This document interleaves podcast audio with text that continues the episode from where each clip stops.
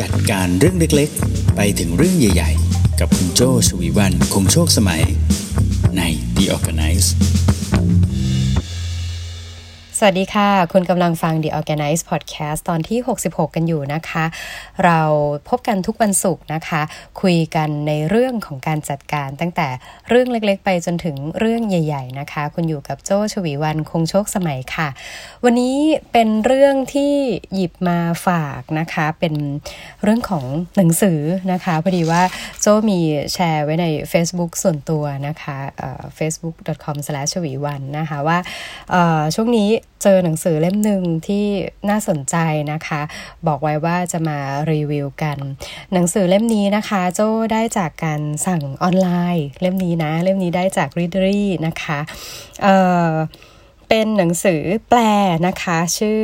หนังสือว่า The Bullet Journal Method นะคะ แปลเป็นไทยว่าวิธีบันทึกแบบบูโจนะคะ ความน่าสนใจของหนังสือเล่มนี้นะคะก็คือตอนโจ้ดูในเว็บไซต์ Readery นะคะก็คือหนังสือเล่มนี้มีทั้งหมด 3 สีแต่เนื้อหาข้างในเหมือนกันนะโจ้ก็เอ๊ะนี่มันหนังสืออะไรนะทำไมถึงมีปกสามสีจะมีสีออกสีพีชนะคะ แล้วก็เป็นสีเขียวมิ้นแล้วก็เป็นสีดำนะคะ โจ้เลือกเล่มที่เป็นสีดำมานะคะ เพราะว่า ไม่รู้ทำไมช่วงนั้นรู้สึกอตอนที่กดสั่งซื้ออหนังสือที่เลือกซื้ออีกสองเล่มจำไม่ได้อีกเล่มหนึ่งน่าจะเป็นหนังสือของคุณนัทพงศ์เผ่าทวี นัทวุฒิเผ่าทวีหรือเปล่าไม่แน่ใจนะคะ ก็เป็นสีดำเหมือนกันนะคะโอ้มีเสียงเด็กเล็กน้อย วันนี้ยังพอดแคสต์ from home อยู่นะคะ ก็มีเสียงรอดมาเล็กน้อยไม่เป็นไร ถือว่าคือคักนะคะ เอ่อกลับมาสู่หนังสือต่อ หนังสือปกที่โจ้เลือกมาเป็นปกสีดำนะคะ The Bullet Journal Method นะคะ วิธีบันทึกแบบบูโจเอ่อเป็นหนังสือแปลนะคะ จากนักเขียนชื่อว่า Ryder Carroll นะคะเอ่อแปลโดยคุณนราสุภัคโรจน์นะคะโดย concept เนี่ยก็มี tagline สั้นๆ 3 ประโยคนะคะ ก็คือบันทึกอดีตจัดระเบียบปัจจุบันออกแบบอนาคต นะคะ ซึ่งเป็นการแปลจาก tagline ภาษาอังกฤษที่ว่า track the past นะคะ order the present แล้วก็ design the future นะคะ น่าสนใจตรงไหนคือออบอกเลยว่าโจ้เป็นสายจดเป็นคนชอบเครื่องเขียนนะคะ แล้วก็เป็นคนชอบจดเวลาที่ ตั้งแต่ตอนเรียนเลยนะคะ รู้สึกว่านิสัยรักการจดเนี่ยเกิดจากอาจารย์ที่ศึกษานารี เป็นอาจารย์ที่บอกว่าการจดมันต้องจดให้เป็นระเบียบนะคะวิชาภาษาวิชาคณิตศาสตร์นะคะ คือเครื่องหมายเท่ากับเนี่ยตรงแดวเลยนะคะ แล้วรู้สึกว่าเออมันมันช่วยได้จริงๆ การจดแบบเป็นระเบียบอะเวลาที่เราจดแล้วเรามาย้อนอ่านตอนหลังเนี่ย มันอ่านเข้าใจง่าย หนึ่งอ่านเข้าใจง่ายกับสองรู้สึกว่า เอ้ยเราคอนโทรลในสิ่งที่อยู่ตรงหน้าได้ แล้วมันรู้สึกสบายใจที่ได้เห็นลายมือลายมือไม่ต้องสวยมากก็ได้นะ แต่ขอให้มันเป็นระเบียบอยู่ในเส้นนะคะ แล้วก็เป็นแนวอะไรเงี้ยมันเริ่มจากการการจดให้เป็นระเบียบเนี่ย แล้วพอ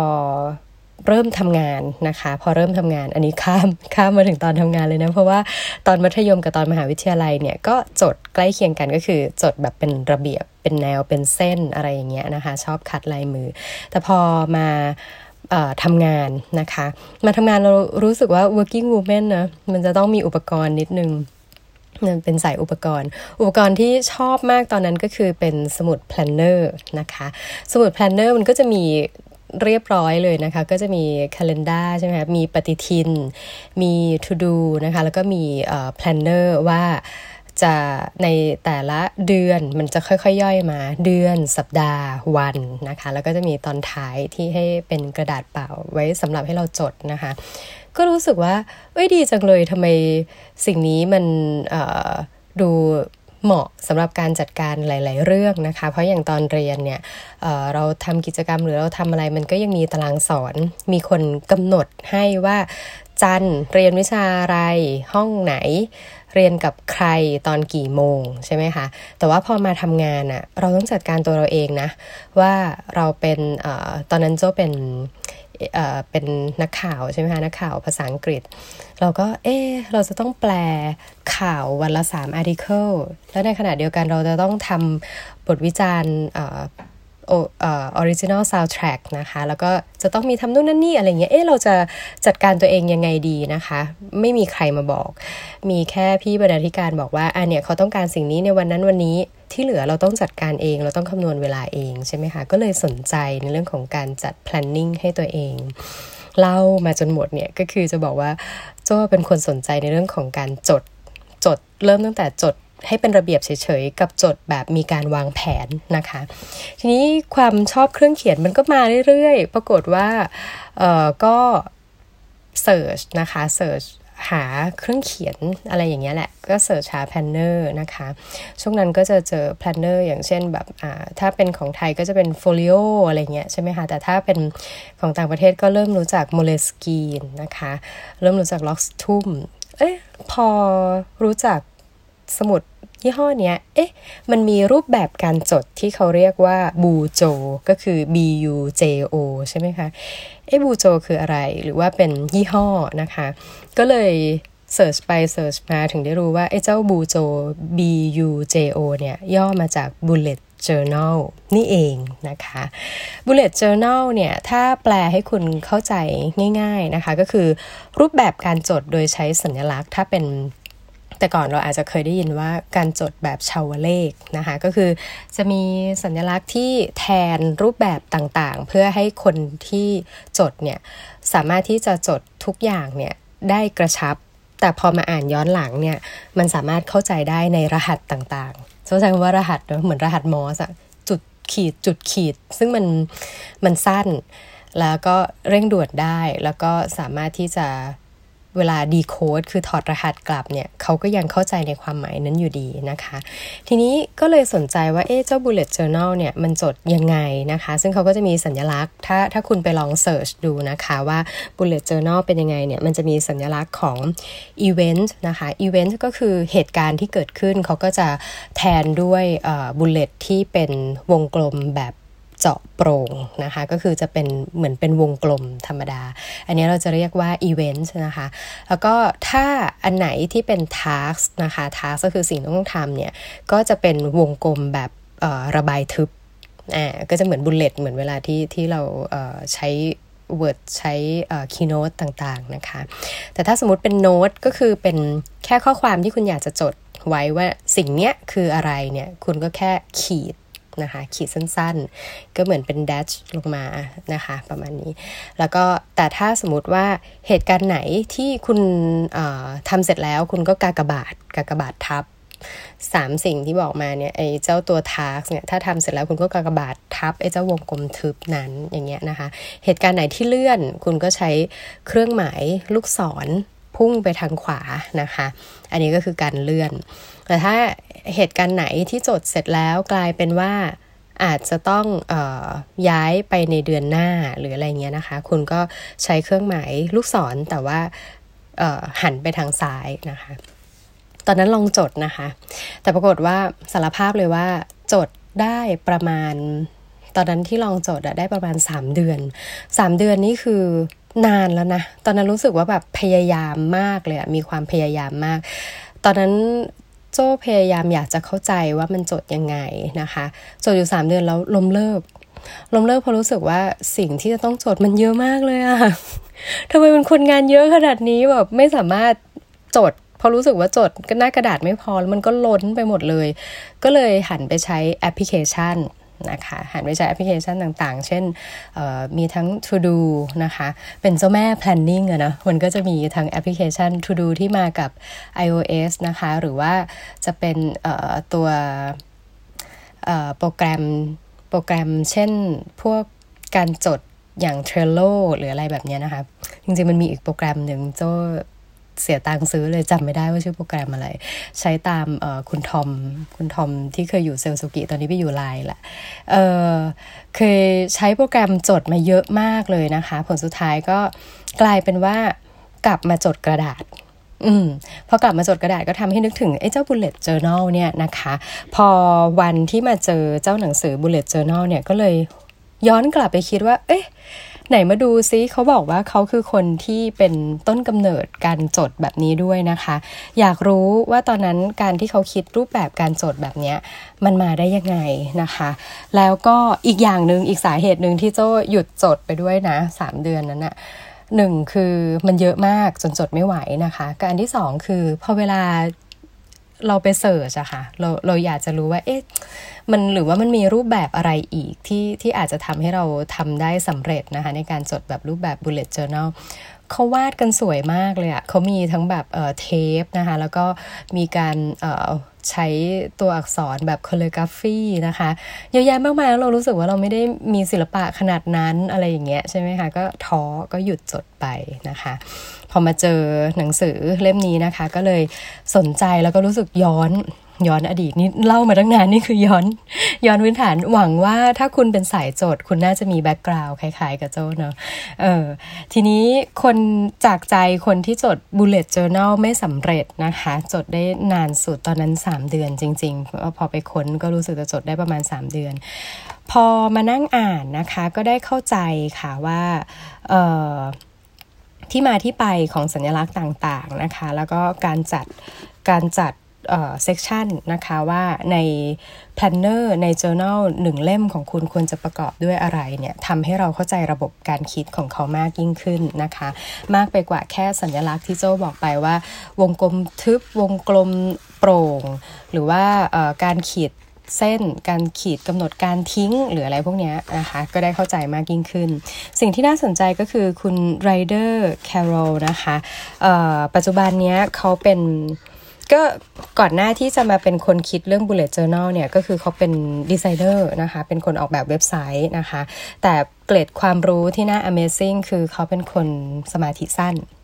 นี้พอเป็นคนสมาธิสั้นเนี่ยเขาต้องหาวิธีการจดการจะทำยังไงให้เขาไม่ต้องเริ่มใหม่ทุกครั้ง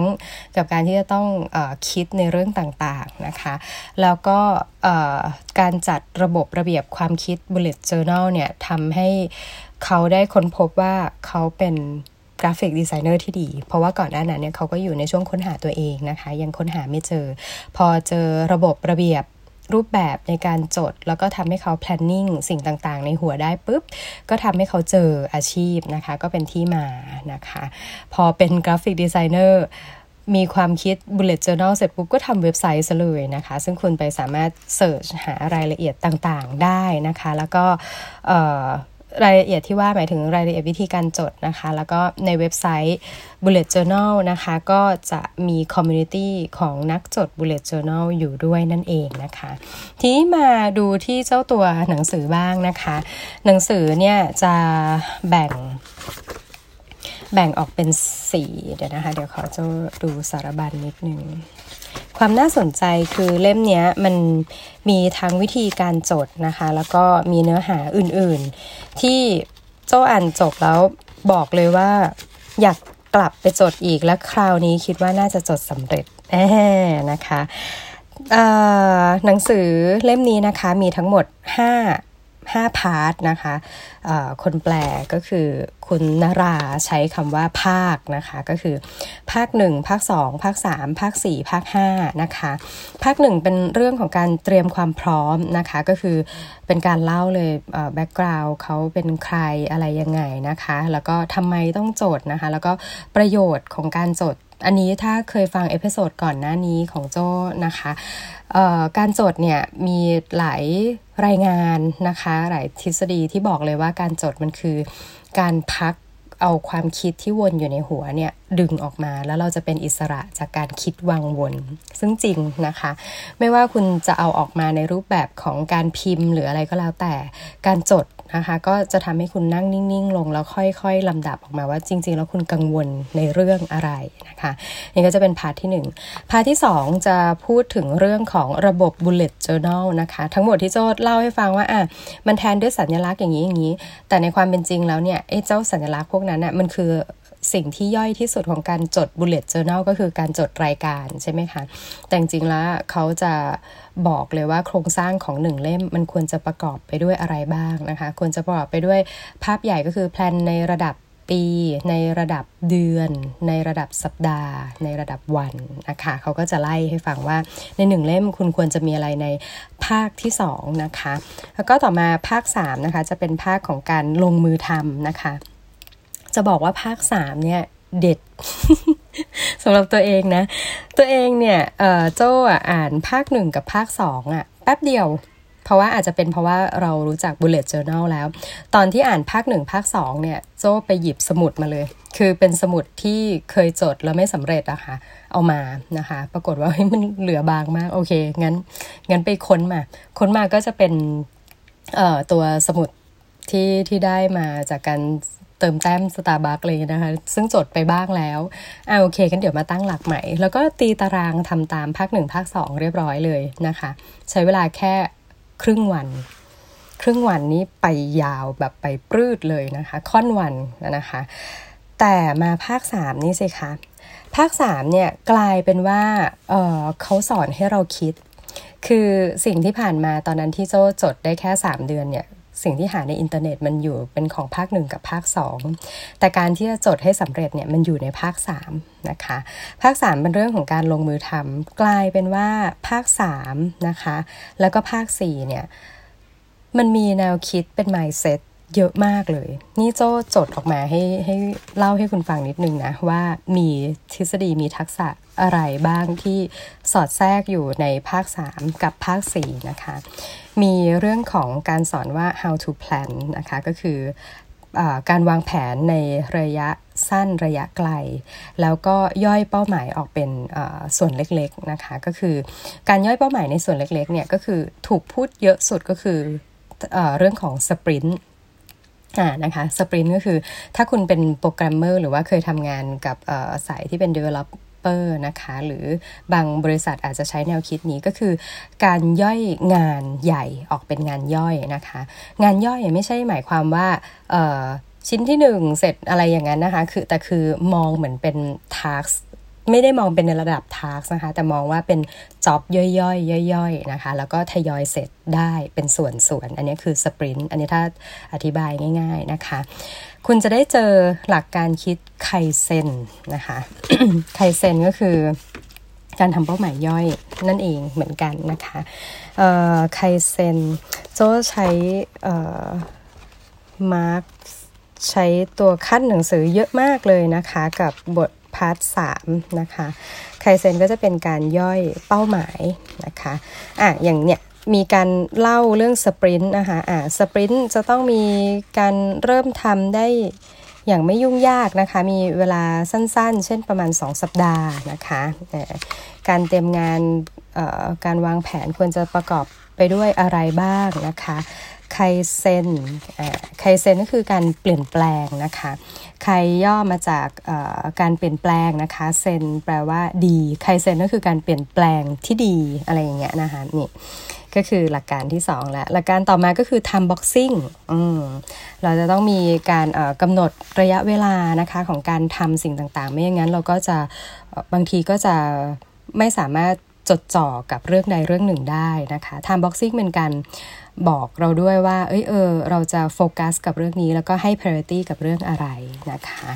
หรืออย่างมีเรื่องของ5 why นะคะ ให้เราเรู้จักตั้งคำถามกับสิ่งที่เรากำลังจะทำเพื่อให้เจอสาเหตุจริง ๆ ว่าทำไมเราถึงต้องทำเรื่องนี้นะคะ หรือยังมีเรื่องกระทั่งพูดถึงวงจรเดมิงนะคะไม่น่าเชื่อนะว่าเราจะได้เห็นหลักการอะไรพวกนี้ซึ่งบางทีคุณไปอ่านมาเป็นเล่มอะ แต่คุณ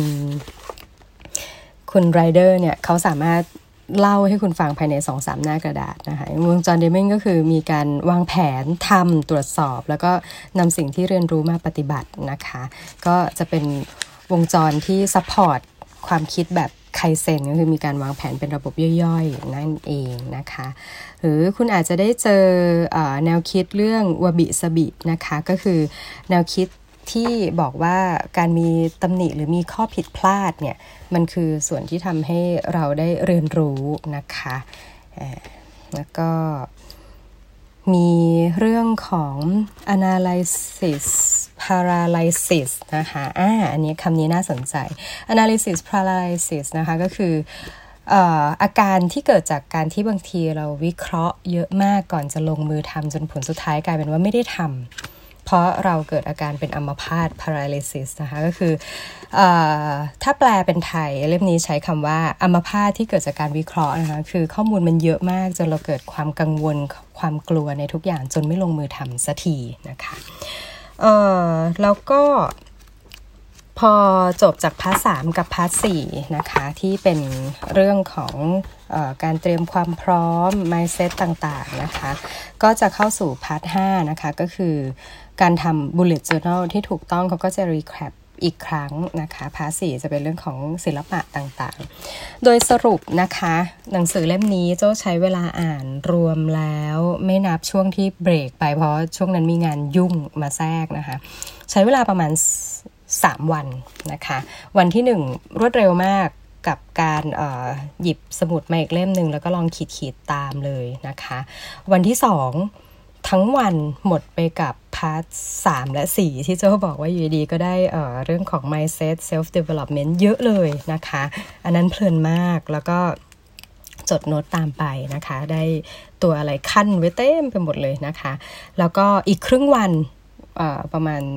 2 วันแล้วก็อีกครึ่งวันเนี่ยก็คือ part สุดท้ายนะคะ part สุดท้ายก็จะเป็นเรื่องของที่เขา recap อีกทีนึงว่าอะโอเค ถ้าลองมาจดจริง ๆ ถ้าเอาวิธีการ bullet journal มาจดการ tracking การออกกำลังกายต้องทำยังไงนะคะ เอา bullet journal มาจดในการวางแผนการไปเที่ยวจะเป็นเอ่อการไปเที่ยวการวางแผนการเงิน การวางแผนออกกำลังกายจะมีประโยชน์อย่างไรบ้างนะคะ สรุป แล้ว recommend นะคะสำหรับคนที่อยากจะวางแผนการจดนะคะ แล้วก็ใช้โปรแกรมมาเยอะแยะมากมาย อยากลองอยากลองกลับมาสู่ Foundation กลับมาสู่เบสิกก่อนนะคะ แล้วค่อยไปหาวิธีการจดแบบออนไลน์ก็ได้นะ เพราะผลสุดท้ายแล้วอะพอโจเข้าไปที่เว็บไซต์ Bullet Journal นะคะ ปรากฏว่าเขามีแอปให้ดาวน์โหลด ของของ Bullet Journal เองมีแอปนะอะถ้างั้นก็แสดงว่าบางทีแอปก็ไม่ใช่ว่าจะแย่ซะทีเดียวนะคะ เพราะคุณไรเดอร์เองก็มีแอปพลิเคชันให้ใช้ด้วยเช่นกันนะคะแนะนำนะคะแล้วก็แอบคิดว่าอยากจะลองหาเวอร์ชั่นภาษาอังกฤษมาอ่านบ้างนะคะ เพราะว่าจริงคุณราแปล ดีนะคะ คือถ้าสมมติเป็นคนที่ไม่ไม่ได้อ่านหลักการใด ๆ มาก่อนเลยเนี่ย อ่านเข้าใจแต่ว่าพอดีมันจะมีบางคำที่โจอยากรู้อะแค่แค่อยากรู้เฉยๆว่าถ้ามันเป็นเวอร์ชันภาษาอังกฤษ มันน่าจะเป็นคำว่าอะไร เช่นคำว่า productive คุณราใช้คำว่า ผลิตภาพอย่างเงี้ยอ่าเราก็โอ้มันเป็นศัพท์ใหม่เนอะเราไม่ไม่ค่อยรู้จักคำว่าผลิตภาพ แต่ถ้าพอเทียบเคียงดูแล้วมันคือคำว่า productive อ๋อหมายถึงอย่างนี้นี่เองนะคะ เอาล่ะวันนี้รีวิวหนังสือนะคะ ยาวนิดนึง แต่ก็คิดว่าน่าจะสนใจกันนะคะสำหรับสายนักจดนะคะ ก็เข้าใจว่ามีสายนักจดติดตามกันอยู่พอสมควรนะคะ กับหนังสือชื่อ The Bullet Journal Method นะคะ วิถีบันทึกแบบบูโจ เขียนโดยคุณไรเดอร์แคโรลแล้วก็แปลโดยคุณนราสุภักโรดนะคะราคา 395 บาทนะคะ เจ้าซื้อจาก r i t e r y com นั่นเองนะคะ เอาล่ะครบถ้วนนะคะ จนกว่าจะพบกันใน episode ต่อไปนะคะ อยากฟังเรื่องจัดการเรื่องอะไรนะคะ แนะนำกันมาได้ทั้งช่องทางของพอดแคสต์ที่คุณฟังอยู่นะคะ ไม่ว่าจะเป็น Podbean SoundCloud Spotify YouTube นะคะ หรือจะ feedback กันมาที่แฟนเพจของ Creative Talk Live หรือ Creative Talk Podcast ได้เช่นกันนะคะ จนกว่าจะพบในคราวหน้า episode นี้ลาไปก่อนนะคะ โจชวีวันคงโชคสมัย Managing Director บริษัท RGB 72 สวัสดีค่ะ